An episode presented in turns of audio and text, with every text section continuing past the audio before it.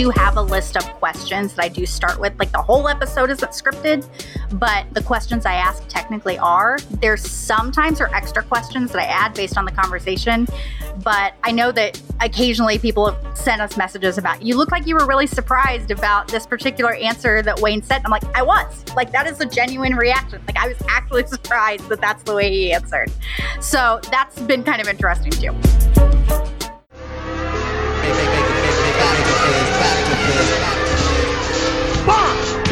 Two, three. Marisa, welcome to the Podcasting Success Secret Show. How are you? I'm great. How are you? I'm great. I'm excited to chat and talk. I know you guys hit a couple of milestones recently, so congrats on that, Thank you so much. both in downloads and in number of episodes, which is really cool. So let's just kick it off. And what I'd love for you to talk about is what was the origin of the podcast? You've got a really unique situation. I'd love to hear kind of why you started your podcast. I know you've helped in a variety of different ones, so you can take that wherever you want. But uh, let's go back to the beginning.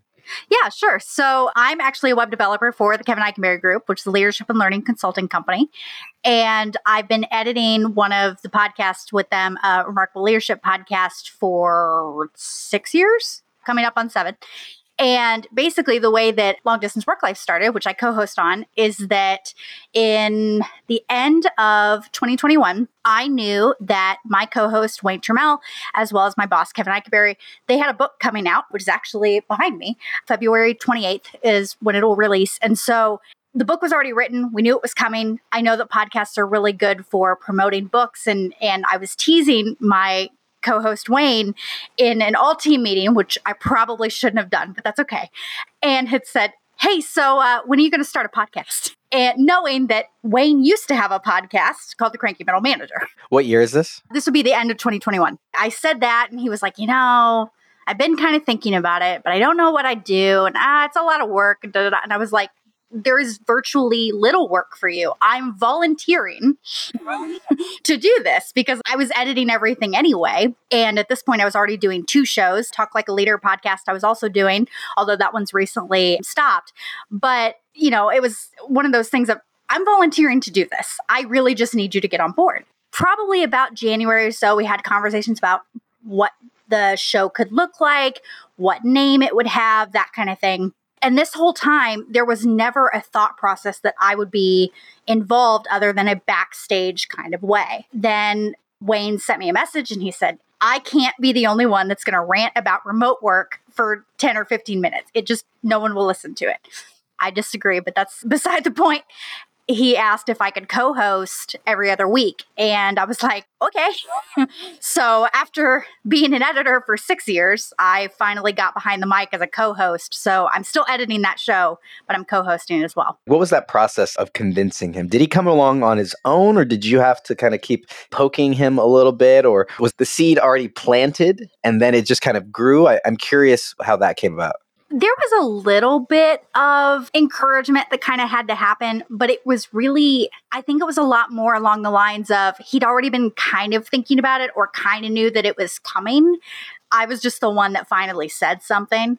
I think a lot of it too was just, I mean, we all have imposter syndrome. We all have moments of, well, I'm going to start the show and nobody's going to listen to it.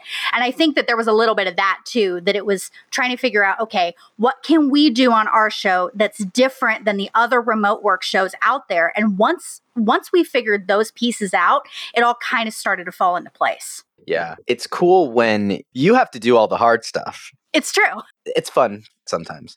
But for a lot of people, and what we do is they get to stay in their element and they're genius and they just come in and talk and share their wisdom. And then they get out of there and then the hard work begins. The real work begins. Right. So now how many episodes? You guys just came up on, on how many episodes? Uh, I think we're up to 50 or so now. It's been a little bit since I checked. So 50 episodes. When you think about the evolution of that, do you feel like it's still the same show as it was at the beginning? Are there any big iterations? Were there any big shifts? Do you think the first 15 or 20 were kind of like this and then we started doing this? Or how has the show evolved over time for you guys? There was a little bit of a small shift. So when we first started, I was only going to be on every other episode. We have an interview that Wayne does on the episodes that I'm not on. But we thought we were going to do like one episode a month that was like Ask Wayne anything. And I was just going to sit there and pepper him with questions about remote work. And then maybe the next one we would dive into one particular topic. And what it's kind of become, and it only took three or four episodes before this shifted. So it was still pretty early on in the show. Is that I pretty much stick to one topic for each episode anyway. So it is kind of a deep dive on something. I know we did one a few weeks ago about ethical visibility. I did another one about what is ahead of remote, difference between remote friendly and remote first. I mean, all of these different kinds of topics, but it, it really wasn't the ask me anything that I thought it was going to be when we first started. The way that content evolves is always it's a challenge because I talk with a lot of people when they're starting a show and they have all these ideas and they're like, we could do this and we could do this and we could do this and we could do this. And it's like, you could, you could do all of that. I don't know what you're gonna do. Only you will find right. Like think it reminds me like only you can prevent forest fires. It's like, oh, only you are going to be the one that's going to know what's going to work and we could make all of these plans and have all of these ideas but until we get into it there's no way to know there's no way to know absolutely well, and there was a little bit too of like, I'd never been a co host before. So we had no idea what that was going to look like or how I was going to do, to be quite honest about it. And thankfully, I feel like I've done okay.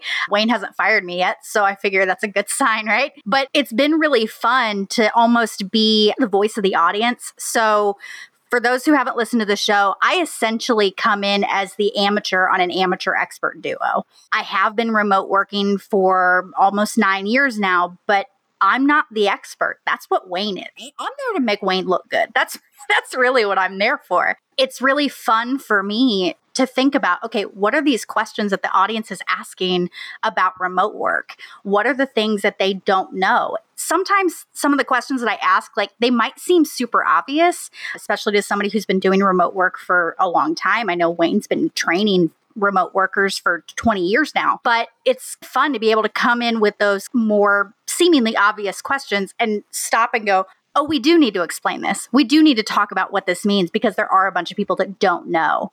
And I will say that was something that I didn't know that I was going to enjoy when I first started the show. Yeah. What have you learned about being the co-host, right? Because I think that that newbie's perspective is also is really valuable, and I'm curious how what has that journey been like for you? It's been actually really incredible. I know that when I first started, I was nervous. I didn't think I was going to do very well, to be quite honest about it, because I don't do public speaking very well. I mean, I said earlier in the show, I'm a web developer. Put me behind a computer and leave me alone, and I'm good. That's just where I thrive. So that was really interesting. One of the biggest things, and it's something I still struggle with, to be honest about it, I talk too fast. I don't know what it is. I am just a fast talker. And we have an intro and extra for our episodes.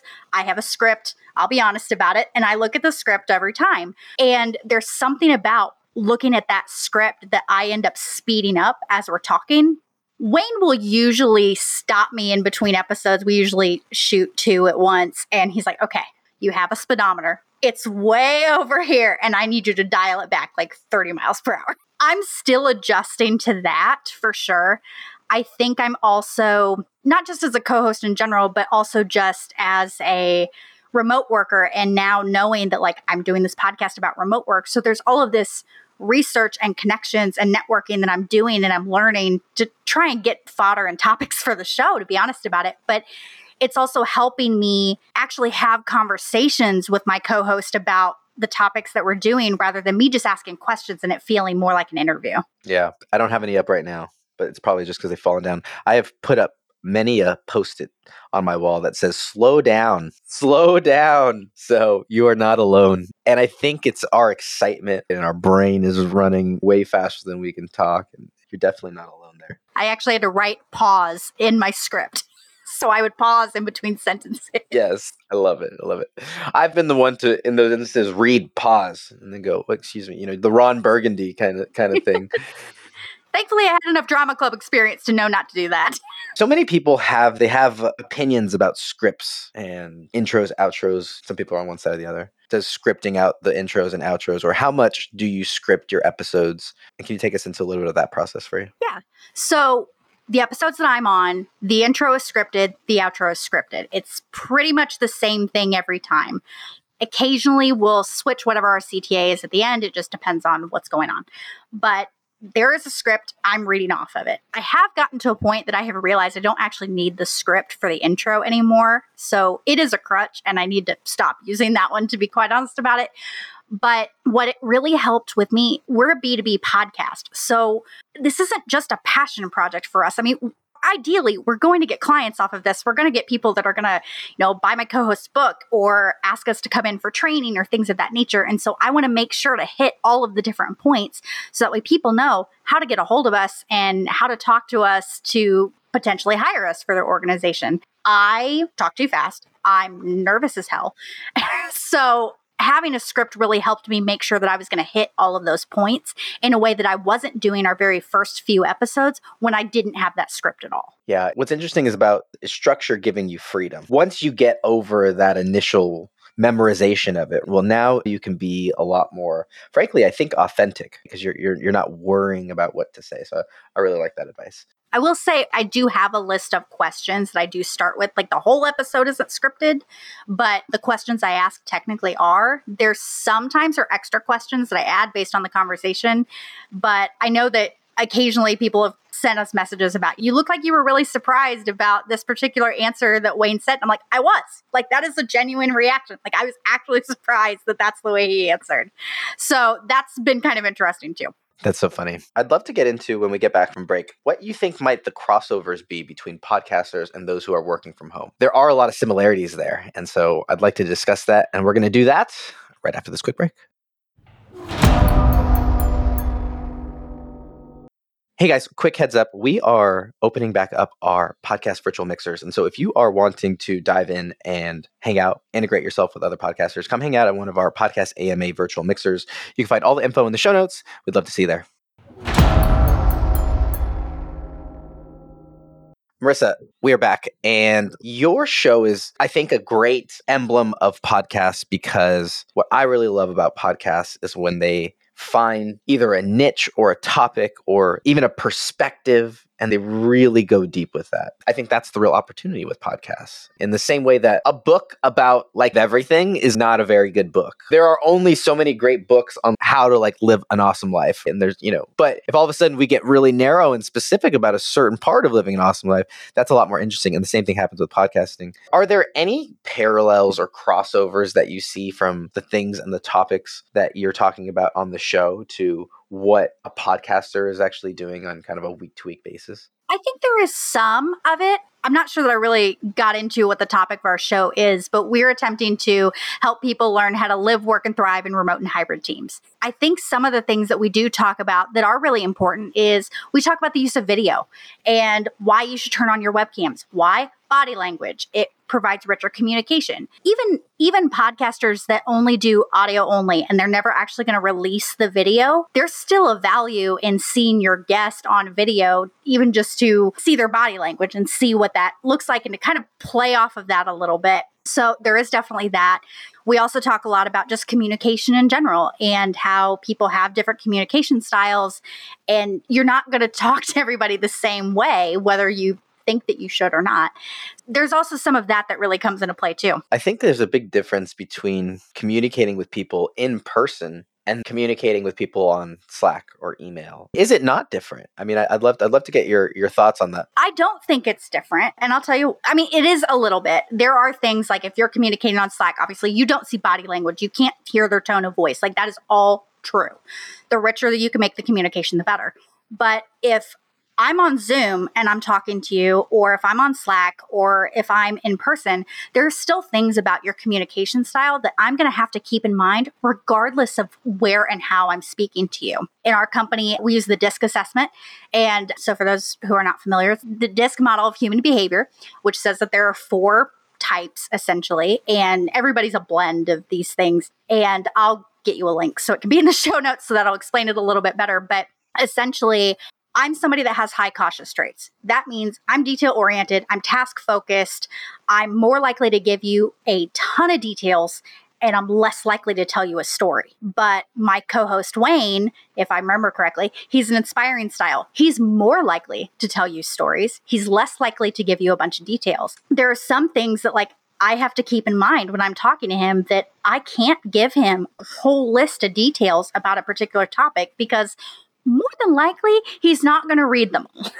and that's no disrespect to Wayne. It's just at some point it's too much. He wants the bottom line. But he also knows for me that if I don't have the answers that I need before going on a project or doing a task, I'm going to keep asking questions until I have all those details and then I'll go run with it. So, those types of communication styles, those are going to happen regardless of where and how you're speaking to somebody. One of the places that comes up that we're really diving into is the guest communication. And there's so much opportunity for that to go well or not. There is the host out there that makes you fill out a tax form in order to come on, you know, their show and there's a 60-page questionnaire that it's like going to the doctor's office. And I don't think that that's the way. And then there's also the person who doesn't give any prep, doesn't give any lead up, and the guest is subject to their own devices. There's a delicate balance, but I think that you're speaking to the need to meet people where they're at I'd love for you to expand on that though, because communicating with guests, I'm trying to think if there's any other people regularly that you would kind of be communicating. Obviously, listeners on social media, but do you see any other places where podcasters might be able to integrate some of these communication best practices, if you will? I think it could probably even just come up in just general networking and ways. You know, I know that you guys are doing your podcast AMAs. That would be a place that that could probably come into play. Even just connecting people on LinkedIn. I know we talked about social media a second ago too. I really think that those are some ways that we can kind of think about it. I will say, even though I am a very detail oriented person, that is not normal for most people. I'm just going to throw that out there right now. So, for the most part, if you're going to communicate with somebody and you don't know what their communication style is, which is very normal, trying to get bottom line is probably the best way to do it. But to your point, it has been very interesting to me as somebody who's guested on quite a few podcasts at this point, how different people handle guests. Sometimes I get a full list of what the questions are going to be.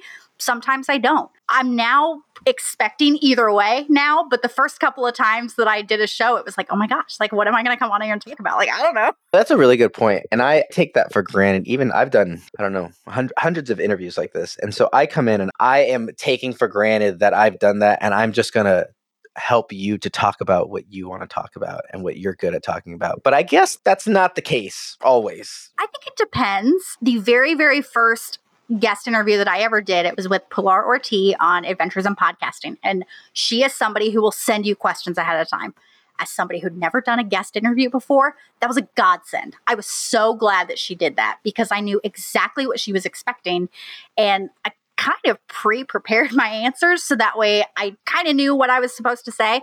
So that was really helpful. But I have been on other shows where there wasn't anything, you know, but I still kind of knew what we were going to talk about. And I think the more comfortable that I've become behind the mic, both as a co host and a guest, has helped with that a lot. But you're absolutely right. People who are newer at this, that's not going to necessarily be something that they're going to be good at straight from the get go. You know, I'm thinking the the way we've sent them when they book an interview with one of our shows, we send them a email that says, "Hey, you're confirmed. We got you locked in. Here are like three simple things that you can do." We talk about like a mic, we talk about where we're going to record, and then I think we talk about topics. But I don't think that we give them any questions or here are some potential questions. I don't have a script or anything for the questions that I'm asked, but I think giving them some ideas or here's what might happen. It's always good for people to have an idea of what's going to happen. You don't have to stick to it, but I think that giving them that confidence is going to allow them to come in with a different presence and the ones that need to prepare have the ability to do that.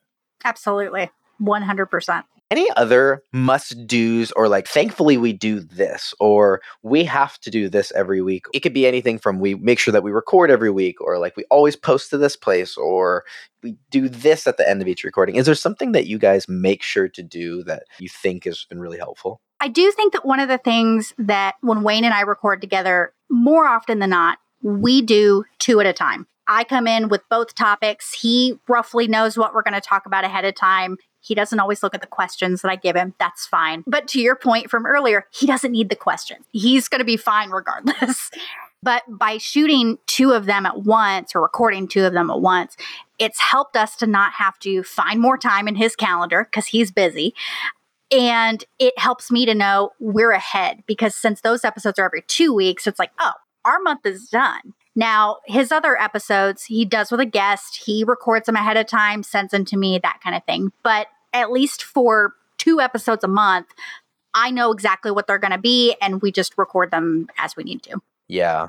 I think there's a lot of peace of mind. I've done the opposite where you just record whenever all the time and you go through these feast or famine kind of moments where you're all you've got a lot of episodes and then you're not staying consistent so then all those episodes get published and you look up and you're like oh geez i gotta get out and start recording again. And it's this up and down and up and down as opposed to i'd imagine he's going through his own things but you are able to maintain a level of consistency where boom you get in you knock him out and it's like okay good we're good for the month. I really like that Marisa, I have one question for you, but before we get to the last question, I'd love for you to share the show name again and then anywhere people might be able to get connected with you or go deeper into whatever it is that you guys do.